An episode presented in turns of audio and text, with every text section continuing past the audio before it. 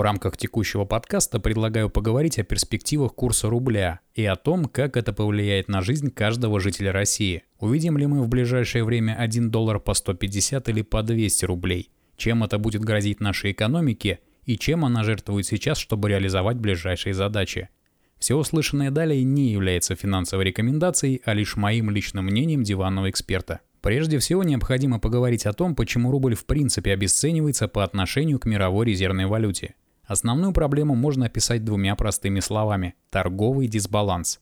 Из-за того, что в силу текущей ситуации основную часть наших энергоресурсов мы продаем за юани и рупии, а купить за эти валюты в равных объемах нам нечего, на наших счетах скапливается неликвидная дружественная валюта. Что касается недружественной зеленой бумаги, то наши эксперты не очень торопятся выводить ее со своих зарубежных счетов. Причин этому несколько – с одной стороны, попробую ее обратно потом купить по нормальному курсу, попутно не разоряясь на комиссиях.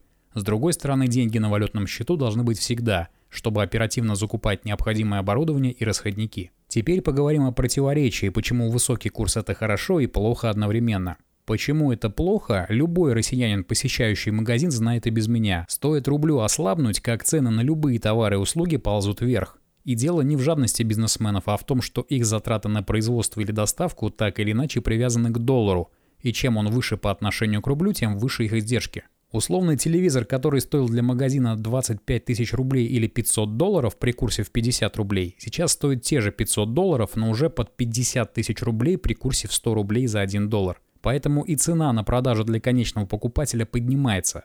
Чем слабее национальная валюта, тем меньше покупательная способность отдельно взятого россиянина. И если с тем, кому плохо все понятно, то для кого слабый рубль хорош? Например, для экспортеров и тех, кто за ними стоит. Ты их всех прекрасно знаешь, их часто по телевизору показывают, прямо как маму дяди Федора, и тут, и там. Основное наполнение бюджета у нас все еще поступает за счет народного достояния, нефти и газа. И эти земные богатства, хоть и через прокладки дружественных валют, но так или иначе в конечном итоге уходят за недружественный доллар. Даже несмотря на то, что в долларах мы получаем меньше за счет санкционного потолка и отказа многих прежних покупателей от продолжения закупок в рублях, за счет резкого ослабления курса мы получаем нечто близкое к сумме, достаточной для того, чтобы постараться хоть как-то залатать дыру в бюджете. В описании я оставлю ссылку на пост в Телеграме, где наш президент в одном из интервью буквально на пальцах это объяснил. Нестареющая классика. Вот и получается, что там, где средний россиянин не купит себе лишнюю пару сосисок, все связанные с бюджетом, нефтью, газом и властью будут вести себе вполне комфортную жизнь. И это не говоря о том, что в последнее время возросло количество и объем рублевых выплат, так или иначе связанных с Министерством обороны. Согласись, что гораздо проще заплатить условные 300 тысяч рублей на человека, потратив при этом 3000 долларов, чем 5000 долларов – Доходы в долларах, выплаты в рублях. Слабый рубль – благо.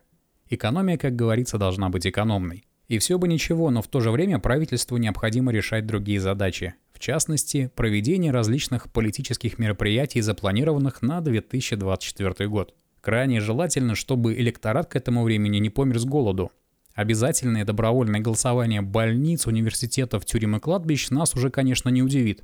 Но лучше повышенного недовольства в этот период не вызывать, а потому психологическая отметка в 100 рублей за доллар как красная тряпка для быка.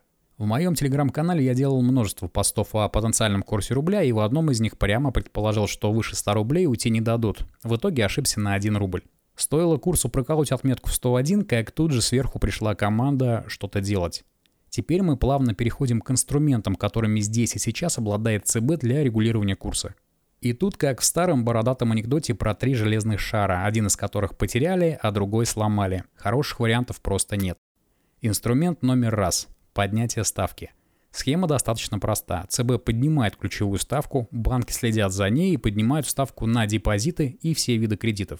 В итоге рубли становится выгоднее держать на счету. Раньше это действительно могло существенно укрепить курс, но проблема в том, что происходило все из-за быстрого притока иностранных средств. Схема была достаточно простой. Иностранным инвесторам было выгодно под низкий процент занять денег у зарубежного банка в валюте и разместиться под более высокий процент в рублях в наших банках. Разница в карман.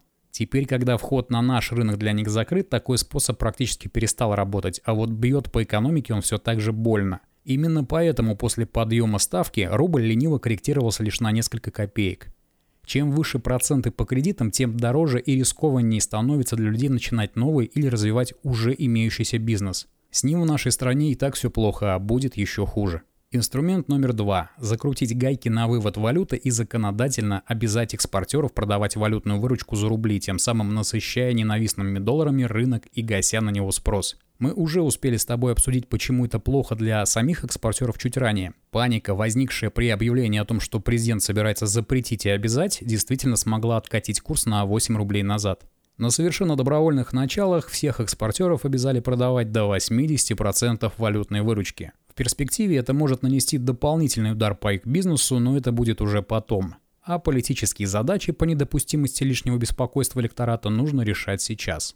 Проблема заключается в том, что с каждым следующим месяцем сила воздействия этого инструмента продолжит снижаться из-за глобального сокращения долларовой прибыли у поставщиков наших энергоресурсов. Мало того, что желающих у нас что-то купить все меньше, так и наши дружественные друзья приобретают оставшиеся крохи сумасшедшим дисконтом. Переходим к третьему инструменту, способному влиять на курс национальной валюты, суть которого заключается в том, чтобы на максимум включить печатный станок и буквально залить рынок свежими, с пылу жару рублями. Лучшей иллюстрацией, почему это плохо, служит советский мультик 1954 года про золотую антилопу и жадного Раджу, который лишь перед своей кончиной понял, что все пошло не по плану.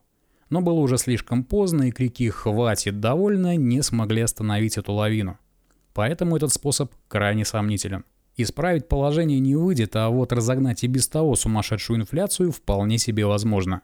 В моем телеграм-канале я недавно проводил опрос о том, какой размер реальной продуктовой инфляции ощущают на себе люди, и результаты, нужно сказать, любопытные. Ссылку на опрос я оставлю в описании. Теперь мы понимаем, что людям в правительстве нужно решить две прямо противоположные задачи. С одной стороны, с крепким рублем дыру в бюджете не заполнишь и сэкономить на отчислениях не выйдет. С другой, с долларом за 100 с лишним, живых избирателей в здравом уме и адекватном расположении духа не найдешь. Я, как диванный эксперт без специального экономического образования, буду ждать рубль в ближайшее время в коридоре с 93 до 97 рублей, что, естественно, не является финансовой рекомендацией. Твои деньги – это твои проблемы. А вот что ждать после того, как выборы пройдут и особой нужды в том, чтобы сдерживать ослабление национальной валюты уже не будет, думай сам. Можешь поделиться своими мыслями на этот счет в комментариях.